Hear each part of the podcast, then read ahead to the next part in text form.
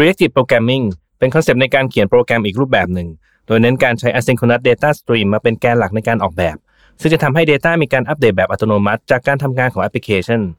Reactive Programming ได้ถูกนำมา implement ในภาษา programming เกือบจะทุกภาษาแล้ว และมีการใช้งานอย่างแพร่หลาย วันนี้ Tech Monday กับผม รุ่งฤทธิ์เจริญสุภกุล จะมาพูดคุยถึง concept นี้กับคุณอ้นปัทวีชานวัยวิทย์ Mobile Developer ผู้มากประสบการณ์ จะมาพูดถึง concept นี้กันในวันนี้ครับ Tech Monday Podcast Tech for Better Future brought to you by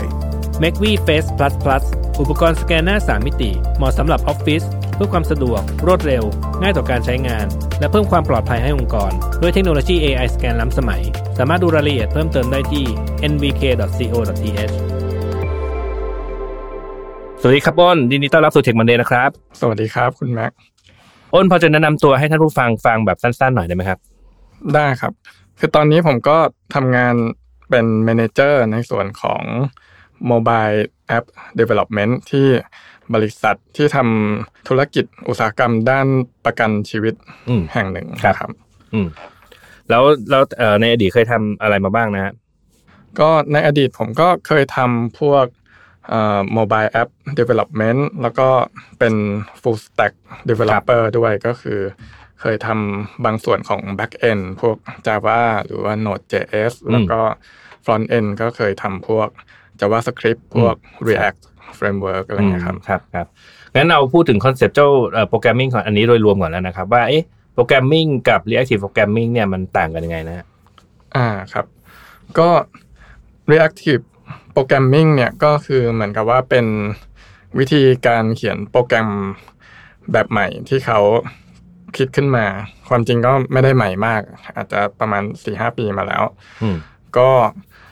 เอ่อวัตถุประสงค์ที่เขาคิดวิธีการเขียนโปรแกรมแบบ reactive programming เนี่ยก็คือในบางกรณีเนี่ยในแอปของเราอาจจะต้องการจัดการกับข้อมูลแบบ asynchronous หรือแบบอืม multi thread ครับที่อาจจะมีความซับซ้อน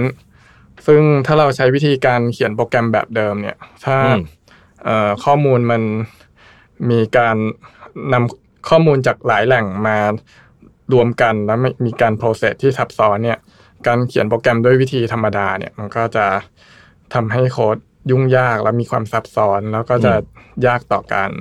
maintenance อะไรประมาณนี้ด้วย เขาก็เลย คิดวิธีการเขียน reactive programming ขึ้นมา ก็จะทำให้โค้ดมันกระชับขึ้น แล้วก็ maintain ง่ายขึ้น จริง ๆ จริงๆเอ่อพูดถึง asynchronous programming กันก่อนแล้วกันเนาะถ้าเกิดอ่าทุกคนที่เขาทำเอ่อ react หรือว่าเขียน client application อะไรอย่างเงี้ยอืมเขาก็จะต้องใช้ library พวกเอ่อ แน่นอนแล้วมันต้องคุยมันต้องมีการส่ง request ไปคุยกับเซิร์ฟเวอร์ซึ่งอันเนี้ยมันต้องทำเป็น asynchronous request อยู่แล้วล่ะคือเราไม่ได้รอผลลัพธ์ถูกไหมอ่าอันนี้มันใช่เกี่ยวอะไรกับไอ้ reactive programming ไหมก็มีส่วนเกี่ยวเหมือนกันก็คือ เหมือนกับว่าคือเดิมถึงแม้เราจะไม่ได้ใช้อ่า reactive programming เนี่ยใช้อืม JavaScript ธรรมดา มันก็ครับจะต้องเป็น asynchronous อยู่แล้วอืมแต่ว่ามันก็จะเป็นคล้ายๆกับ เอ่อ asynchronous ที่ไม่ซับซ้อนมากอืมคือเราอาจจะเรียกส่ง request ไปที่เซิร์ฟเวอร์แล้วก็เซิร์ฟเวอร์ก็อาจจะ return กลับมาอืมทีเดียวจบอาจจะมีการ handling error หรืออะไรก็แล้วแต่ แต่ก็ง่ายๆ แบบทีเดียวจบ ก็แบบดั้งเดิมของ JavaScript ที่เขาทำก็คือใช้การ callback ใช่ไหมครับใช่ก็คืออาจจะเรียกไปแล้วก็มี callback function เพื่อ จะดูว่าหลังจากเราได้ response จากเซิร์ฟเวอร์กลับมาแล้วเนี่ย เราจะเอาข้อมูลเอา Data นี้ไปทำอะไรต่อก็คือเป็นฟังก์ชันหนึ่งฟังก์ชัน คือตัวตัวคนที่เรียกฟังก์ชันไม่ได้รอหรอกคือรอรอ callback อย่างเดียวถูกไหมคือไม่ได้รอใช่ผลใช่รอว่าจะทำงานจนเสร็จ คือมีใครเรียก callback มาก็เอาไปใช้งานต่ออ่าเนี่ยคือการทำงานแบบ asynchronous ปกติถูกอ่าไหมใช่ แต่ว่าก็คือ อันเนี้ยก็คือถ้าถ้าเราถ้างานของเรามีแค่นี้เราก็อาจจะใช้ callback ก็ได้อืม แต่ว่าเมื่อมันเทคโนโลยีมีการพัฒพัฒนามากขึ้น อาจจะเราอาจจะในส่วน back end อาจจะมีลักษณะของ micro services อืมหรือว่าอาจจะเป็นลักษณะ back end less คืออาจจะมี back end หลาย ๆ ตัวแล้ว ส่วน front end หรือว่าส่วน mobile app เนี่ยอาจจะต้องไปเรียกหลาย ๆ ตัวอืมอย่างเช่นว่าเราอาจจะไปเรียก เอ่อเซิร์ฟเวอร์หนึ่งขึ้นมาได้ Data เอาเอา Data ที่ได้ไปเรียกเซิร์ฟเวอร์สองอีกทีครับ ที่มันมีความซับซ้อนมากขึ้นเนี่ยอืมถ้าเราใช้ callback แบบเดิมเนี่ย มันก็จะเกิดสิ่งที่เขาเรียกกันว่า callback hell อ่าคือเหมือนกับว่าการเขียน การเขียนฟังก์ชัน แล้วก็มีพารามิเตอร์อีกตัวหนึ่งเป็นฟังก์ชัน แล้วฟังก์ชันนี้ก็มี callback อีกก็ เป็นฟังก์ชันซ้อนกันไปเรื่อยๆ เป็น callback ซ้อนกันไปเรื่อยอืมๆโค้ดมันก็จะดูซับซ้อนดูยาก เขาจะเรียกว่า callback hell เออผมก็เคยเจอเหมือนกันนะเขียน React App แล้วก็ยิงอันนี้เสร็จปุ๊บก็ต้องรอ callback ตัวนี้ใน callback นี้ก็มีการรอ callback นู่นนี่นั่นอะไรเต็มไปหมดเลย ถ้ามันเริ่มเริ่มแบบต้องคุยอะไรกันหลาย ๆ โมดูลอะเนาะอ่าใช่ก็คือถ้าใช้ callback มันก็จะซับซ้อนครับแต่ทีนี้เนี่ยก่อนที่จะมี reactive programming เนี่ย JavaScript เขาก็พยายามค้นหา solution ที่จะมาแก้ปัญหา callback hell ได้ ก็คือจะเรียกว่า promise อืมอ๋อเออผมมีก็คือ มันก็จะช่วยแก้ปัญหา callback hell ได้ก็คือจะเอ่อเรียกฟังก์ชันอะไรไป แล้วก็ dot den มใช่ไหมแล้วก็จะมีฟังก์ชันนั้น แล้วพอเอาพุทจากฟังก์ชันนี้จะไปเรียกอีกอันหนึ่งก็จะเรียก dot den อะไรก็อีเชกนรอบ เชนต่อไปเรื่อยอ่าๆเชนการรอต่อไปเรื่อยๆถูกไหมอืมเช่นการรอต่อไปเรื่อยๆ ซึ่งปัญหาบางปัญหา มันก็อาจจะสามารถ resolve ได้ด้วยการใช้ promise อืมอืมซึ่งหลาย ๆ ที่เขาก็อาจจะใช้แค่ promise อย่างเดียว ไม่จำเป็นถึงกับต้องมาใช้ reactive programming อืมเพื่อแก้ปัญหาที่ซับซ้อนอืมแต่คราวนี้ข้อจำกัดของ promise เนี่ยก็คือ มันจะมีการก็คือไอ้ฟังก์ชันแรกสุดของ promise เนี่ยมันมันจะมีการสร้าง data point ออกมาแค่ data เดียวอืมคือเราอาจจะไปเรียกเอ่อเซิร์ฟเวอร์แล้วก็ได้ return ออกมาค่าเดียวครับแล้วค่อยเอาอันนั้นไป process ต่อ แต่ว่าบางเคสเนี่ย เราอาจจะไม่ไม่ได้ต้องการแค่ Data เดียว อาจจะ มี Data ที่ generate ออกมาเป็น stream ของ Data อืมอย่างเช่นอาจจะเป็นคีย์บอร์ด เช่นเราอาจจะมี UI ที่เป็นเอิ่ม edit text แล้วอืมอาจจะให้ user พิมพ์ แล้วแทนที่จะเราจะอยากจะให้ user พิมพ์เสร็จทีเดียว แล้วกด submit ทีเดียวเนี่ย อาจจะอย่างเช่นการ search อืมเราใช่อาจจะให้พิมพ์สามสี่คำก็ต้องมี auto complete โผล่มาแล้วอ่าอ่าย่งนี้ไหมใช่อืมก็คือ การที่เราจะทำแบบนั้นได้เนี่ยก็คือระหว่างที่ user พิมพ์เนี่ยเราก็อาจจะต้องส่งข้อมูลไปเซิร์ฟเวอร์เลย เพื่อเอาคีย์เวิร์ดเนี้ยไป search อืมแล้วก็ได้ข้อมูลกลับมา user พิมพ์อีกรอบก็ส่งไป search แล้วก็ได้ข้อมูลกลับมาอืมประมาณเนี้ยครัซ้ำบๆไปเรื่อย ๆ ก็คือจะเป็น คือถ้าเราเขียนด้วย promise ธรรมดาเนี่ยมันก็อาจจะทำให้โค้ดค่อนข้างยุ่งยากซับซ้อนอ่าใช่เพราะมันคือการเอ่อ ส่ง request ไปแล้วก็รอผลลัพธ์มาทำอะไรบางอย่างนั่นแหละ แล้วมีการส่ง request ไปบ่อยๆ ถูกไหมอ่าเพราะพิมพ์ใช่ตัวอักษรหนึ่งก็ต้องเปลี่ยนใหม่หมดแล้วถูกไหมอ่าใช่อืมก็มันก็จะมีเอ่อปัญหาแบบนี้ที่เห็นได้บ่อยๆ ในการ develop พวก mobile app หรือว่าพวก front end ครับ อ่าเขาก็เลยใช้ reactive programming อืม ก็ แต่ว่าพูดพูดคร่าวๆก็คือเหมือนเหมือนจับจับจับทางนั่นแหละนิดหนึ่งก็คือไอ้ไอ้ reactive reactive programming อะมันเหมือนเอา Data เป็นหลัก แล้วก็เอ่อไอ้ไอ้รูปแบบการ call แบบนี้ก็จะไม่มีแล้วมันคือมันมีอะไรทำอะไรบางอย่างนั่นแหละ ที่ทำให้ Data มันโดนอัปเดตมาใช้ได้งานได้เลยอะไรอย่างเงี้ยป่ะครับอ่าก็ประมาณนั้นนะอืมใช่ก็คือไม่มีไม่มีรูปแบบของการเขียนโพรมิสที่มันซับซ้อนออกไปละคือแต่ว่ามันมีแพทเทิร์นอะไรบางอย่างที่ ทำให้ Data มันถูกอัปเดตจากการทำงานของอะไรบางอย่างที่มันทำให้ดู simplify มากขึ้น เพราะ Data มันเป็นศูนย์กลาง ใช่ไหม ข้อมูลมันเป็นตรงกลางเอ่อคือจริงๆอ่าลักษณะการเขียนมันก็จะเป็นเชนคล้ายๆ promise เหมือนกันอืมแต่ที่มันต่างกับ promise ก็คือ promise มันจะมี data point ขึ้นมาได้แค่ point เดียวอืมแล้วก็จบกันไปอืมถ้าอยากให้มันต่อเนื่องเราอาจจะต้องไปวนลูปไปอะไรเอง แล้วมันอืมก็จะทำให้ข้อมูลดูยุ่งยาก อืมอ่าโอเคพอดีไปทำกันบ้านมาเหมือนกัน ถ้าเกิดว่าพูดถึงเจ้า Reactive Programming เนี่ย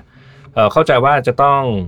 เอ่อทำความเข้าใจกับเรื่อง observable pattern ด้วยเอ่ออ้นพอจะอธิบายหน่อยไหมครับว่าไอ้ observable pattern กับ Reactive Programming มันเกี่ยวกันยังไงนะครับ ก็ reactive programming เนะครับเขาก็เหมือนกับว่าจะเอาเอ่อ ลักษณะดีไซน์แพทเทิร์นการเขียนโปรแกรมที่เรียกว่า observable pattern เนี่ยมาใช้อืมช่วยทำให้โค้ดมัน simplify ขึ้นครับ ก็ observable pattern เนี่ยเขาก็จะมองว่าอาจจะมี object object หนึ่งอืมที่ทำหน้าที่เป็นตัวสร้าง data generate data มาครับอาจจะอ่าคล้ายๆ publish subscribe อะไรแบบนั้นเหมือนกัน ก็คือเหมือนกับว่า คือถ้าพูดถึง observable pattern แบบ original เลยเนี่ย เขาจะเรียก object นี้ว่าเป็นเอ่อ subject ก็คือเป็น object ที่สร้าง data ออกมาครับ แล้วก็จะมี object อีกชุดหนึ่งที่เรียกว่า observer ครับ ก็อาจจะไป subscribe กับกับเอ่อ subject อันนี้อืมคือพอ subject อันนี้มีการเปลี่ยนแปลง state หรือมี data อันใหม่ generate ขึ้นมาเนี่ย มันก็จะ ส่ง data เนี้ยเหมือนไปกับให้ว่าตัว observer อ่าทำงานใช่ให้ observer สามารถทำงานได้ อืมโอเค ก็คือเอาแพทเทิร์นนี้มาเอ่อครอบกระบวนการทำงานของ asynchronous รูปแบบหนึ่งนั่นแหละก็คือก็เลยทำให้เอ่อมันจริง ๆ มันก็คือเหมือนกับเป็นการรอ callback รูปแบบหนึ่งเหมือนกันไหม แต่เพียงแต่อ่าว่าใช่ทำให้โค้ดมันดูเขียนง่ายขึ้น เพราะว่ามันไม่ต้องมานั่งกดเชนต่อไปมาละอืมแต่ว่ามันก็เป็น observer pattern ไปอืเนาะมใช่ประมาณนั้นอ่าคราวนี้ ผมว่าถ้าเกิดว่าพูดถึง reactive programming เนี่ย คนจะต้องงงแน่ ๆ เลยไอ้ reactive programming กับ react เนี่ย มันเหมือนกันปะอ่าใช่ ก็จริง ๆ แล้วก็เคยมีคนถามคำถามนี้อืมหลาย ๆ รอบเหมือนกัน อาจจะเป็น HR ที่เขาอยากจะรับนักศึกษาหรืออะไรประมาณเนี้ยอืมครับ เขาก็อาจจะสับสนว่า reactive หรือ react เนี่ยมันต่างกันไหม ก็จริง ๆ ก็ต่างกันก็คือเป็นคนละ แบบกันเลย ก็คนละเรื่องเลยอืมคนละเรื่องเลยก็คือ React เนี่ยก็จะเหมือนกับว่าเป็นเป็น library หรือเป็น framework ที่เอาไว้ในการเขียน front end ครับเพื่อช่วยให้เอ่อเราสามารถเขียน front end ได้สะดวกมากขึ้นอืมแต่ reactive programming เนี่ยก็เหมือนเป็น library ที่ช่วยในการจัดการข้อมูลแบบ asynchronous ครับ แต่ว่าเราก็ถึงมันจะเป็นคนละเรื่องกัน แต่ว่าก็ เราก็สามารถเอา reactive programming เนี่ยไปใช้ในการเขียนโปรแกรม React หรือ React Native ของเราได้ อืม อืมอ่าคราวนี้พอ เออผมไปตอนที่ทำการบ้านมาก็เห็นว่าไอ้ reactive ไอ้ไอ้ reactive โปรแกรมเนี่ยเอ่อมันจริง ๆ เหมือนเหมือนเป็นคอนเซปต์มากกว่าไหม แล้วก็ถ้าเกิดว่าจะเลือกที่จะใช้เนี่ยก็ต้องไปดูเอาว่าภาษาใดๆเนี่ย มันมีใคร implement คอนเซปต์นี้ให้แล้วหรือยัง ใช่ไหมคือเหมือนกับว่ามันจะต้องมีไอภาษาไอในภาษาใดๆ ก็ต้องมีไอ rx ขึ้นต้นอะไรอย่างนี้ อันนี้ใช่ใช่ป่ะว่าเราถ้าเกิดเราไปเจอ tools พวก ตรงนี้เนี่ยคือมันคือการเอาคอนเซปต์ reactive programming มาใช้ในภาษานี้เลย อ่าใช่ครับ ก็จะมองว่าเป็นอย่างนั้นก็ได้อืมก็อาอาจจะมองว่า reactive programming เป็นคอนเซปต์หรืออาจจะมองว่าเป็น specification ก็ได้อืมที่อาจจะมี define ฟังก์ชันหรือ operator บางอย่างขึ้นมา แล้วก็ในภาษาต่างๆ กันก็อาจจะเรียกชื่อ operator นี้เหมือนเหมือนๆกันหรือคล้ายๆกันหมดอืมเออแล้วก็บอกว่าไอ operator ชื่อเนี้ยมันมันสามารถเอาไปใช้จัดการกับข้อมูลยังไงอืมอืมถ้าถ้าเออแบบว่าคนไปค้นเจอท่านผู้ฟังไปค้นดูก็อาจจะเจอพวก RxJS Rx Java เนี่ยตอนทีผมตอนผมไปค้นเจอผมก็ เซอร์ไพรส์เหมือนกันนะว่า Ruby ก็มีด้วย Rx Ruby าอะไรเงี้ยเออใช่เดี๋ยวอาจจะต้องไปลองดูสักหน่อยละอืมคราวนี้เอ่ออ้นเอาเอ่อ tools ตัวไหนของที่เป็นคอนเซปต์ React Reactive Programming มาใช้งานในงานที่อ้นทำอยู่นะครับก็จะมีหลายอย่างก็จะมีสมัยก่อนที่เคยเขียนโปรแกรม Android ด้วย Java อืมก็เคยเอา Rx Java หรือว่า Rx Java 2เนี่ยอืมมา มาลใช้องเหมือน implement กันดูอืมอ่าใช่ มันก็จะช่วยเรื่องเทรดเรื่องอะไรได้ คือเดิม คือสมัยก่อนตั้งแต่แรกเริ่มการเขียนโมบายแอปเลยเนี่ย เราอาจจะต้องมาสร้างเทรดเองอืมสร้างอะไรเอง แล้วการเอ่อแลกเปลี่ยนข้อมูลระหว่างเทรดเนี่ยก็จะซับซ้อนแล้วก็เกิดบั๊กง่ายอืมแต่พอเอา Rx Java มาใช้เนี่ยมันก็จะทำให้การจัดการเรื่องเทรดเนี่ยมันง่ายขึ้นอืมแล้วอย่างอืมตอนเนี้ยก็เปลี่ยนมาเขียนพวกโมบายแอปแบบ cross platform ก็คือใช้ React Native ก็จะเอา Rx RxJS ของ JavaScript เนี่ยมาช่วยในการจัดการพวก Data เหมือนกันครับ อืมแล้วเอออ้นลองอธิบายหน่อยไหมครับไอ้ RxJS นี่มันดียังไงนะฮะ RxJS เนี่ย ก็เหมือนกับว่าเป็น ข้อดีของ RxJS ก็เหมือนกับข้อดีของ Reactive Programming Programming อืมเหมือนกัน ก็คือมันก็จะช่วยทำให้เราจัดการข้อมูลต่างๆได้ อย่างของผมเขียนโมบายแอปเนี่ยอืมก็อย่างที่ได้ยกตัวอย่างไปแล้วก็คือมันจะเป็นลักษณะของที่โมบายแอปมันต้องไปติดต่อกับเซิร์ฟเวอร์หลายเซิร์ฟเวอร์ คือไม่อืมไม่ใช่แค่เซิร์ฟเวอร์เดียว คือเซิร์ฟเวอร์หนึ่ง อาจจะไปเรียกแล้วก็ได้ array ของ Data ออกมาอืมแล้วก็ในแต่ละ Data ใน array นั้นเนี่ย เราต้องเอาข้อมูลนั้นนะไปเรียกอีกอีกเซิร์ฟเวอร์หนึ่งครับซึ่งมันก็จะค่อนข้างซับซ้อน ถ้าเขียนด้วย promise ธรรมดา มันก็อาจจะซับซ้อนหน่อย ก็เลยอืมเอาไอ้พวกเอิ่ม reactive programming หรือว่า IXJS เนี่ยมาใช้ครับอืมจริง ๆ แล้วก็ดูเหมือนไอ้เจ้า เอ่อเอ่อ JavaScript เนี่ยจริง ๆ มันก็จริงๆเหมือนเคยได้ยินมาว่า JavaScript จริงๆไอ้เทรดหรืออะไรพวกนี้มันไม่มีอยู่จริงหรอก มันเป็นเหมือนเป็น คือมันเหมือนหลอกๆ ให้ให้เราคิดว่ามันทำแบบ asynchronous แต่จริงๆจริงๆมันก็เป็น synchronous application เอ้ย synchronous work อยู่หรือเปล่าอืมอืมจริง ๆ ก็ไม่เชิงอย่างนั้นสักทีเดียว คือเขาอาจจะอ่าบอกว่า JavaScript เนี่ยมันไม่มี thread อืมคือเป็น single thread คือเหมือนกับว่าโปรแกรมส่วนที่เราเขียนเองเนี่ยอืมด้วยโค้ดที่เป็นภาษา JavaScript เนี่ยเป็น single thread แต่ว่าไอตัว engine ที่มันไปรัน JavaScript อีกทีเนี่ยครับอาจจะเป็น multi thread หรือเป็น multi process ก็ได้อืมอย่างเช่นพวก V8 engine ของ Google หรือว่าอืมพวก Chrome browser อืมอืมคือพอเราเอ่อไปเรียก ให้มันส่งข้อมูล request ไปที่เซิร์ฟเวอร์เนี่ยครับคือไอส่วน JavaScript ของเรามันก็จะ return เลยเป็น single thread อืมแต่ว่ามันก็จะมีการทำงาน background ที่ไปเรียก network มอาจจะเป็น multi thread อืมครับ โอเค น่าจะพอเข้าใจภาพ reactive programming พอสมควรเนอะก็คือมันเป็นการเอ่อเขียนมันเป็นคอนเซปต์ของการเขียนโปรแกรมอีกรูปแบบหนึ่งที่ทำให้เน้นเน้นเน้นในรูปแบบของการอัปเดตแบบ Data แบบอัตโนมัติ แล้วก็ เน้นไปที่เรื่องของการทำ asynchronous เอ่อ call หรือว่า asynchronous work เนาะอืมอืมก็น่าจะพอเข้าใจพอสมควรนะครับ ก่อนจะจากการอ้นอยากจะมีฝากอะไรจะฝากให้ท่านผู้ฟังไหมฮะอ่าครับ ก็จากประสบการณ์ที่ผมเคยใช้พวก reactive programming ขึ้นมาเนี่ย มันก็อาจจะช่วยให้การทำงานบางอย่างง่ายขึ้นก็จริงแต่ว่ามันก็อาจจะไม่ได้เหมาะกับงานทุกงานอืม แล้วมันก็จะค่อนข้าง require สกิลของโปรแกรมเมอร์ระดับหนึ่งด้วย ก็คือต้องคุ้นเคยอืมต้องต้องอ่านรายละเอียดว่าโอเปอเรเตอร์ต่างๆ เนี่ยเอาไว้ใช้ทำอะไรต้องเข้าใจการทำงานให้ละเอียดอืมซึ่งถ้าเราเข้าใจการทำงานพวกนี้แล้วเนี่ย การเขียน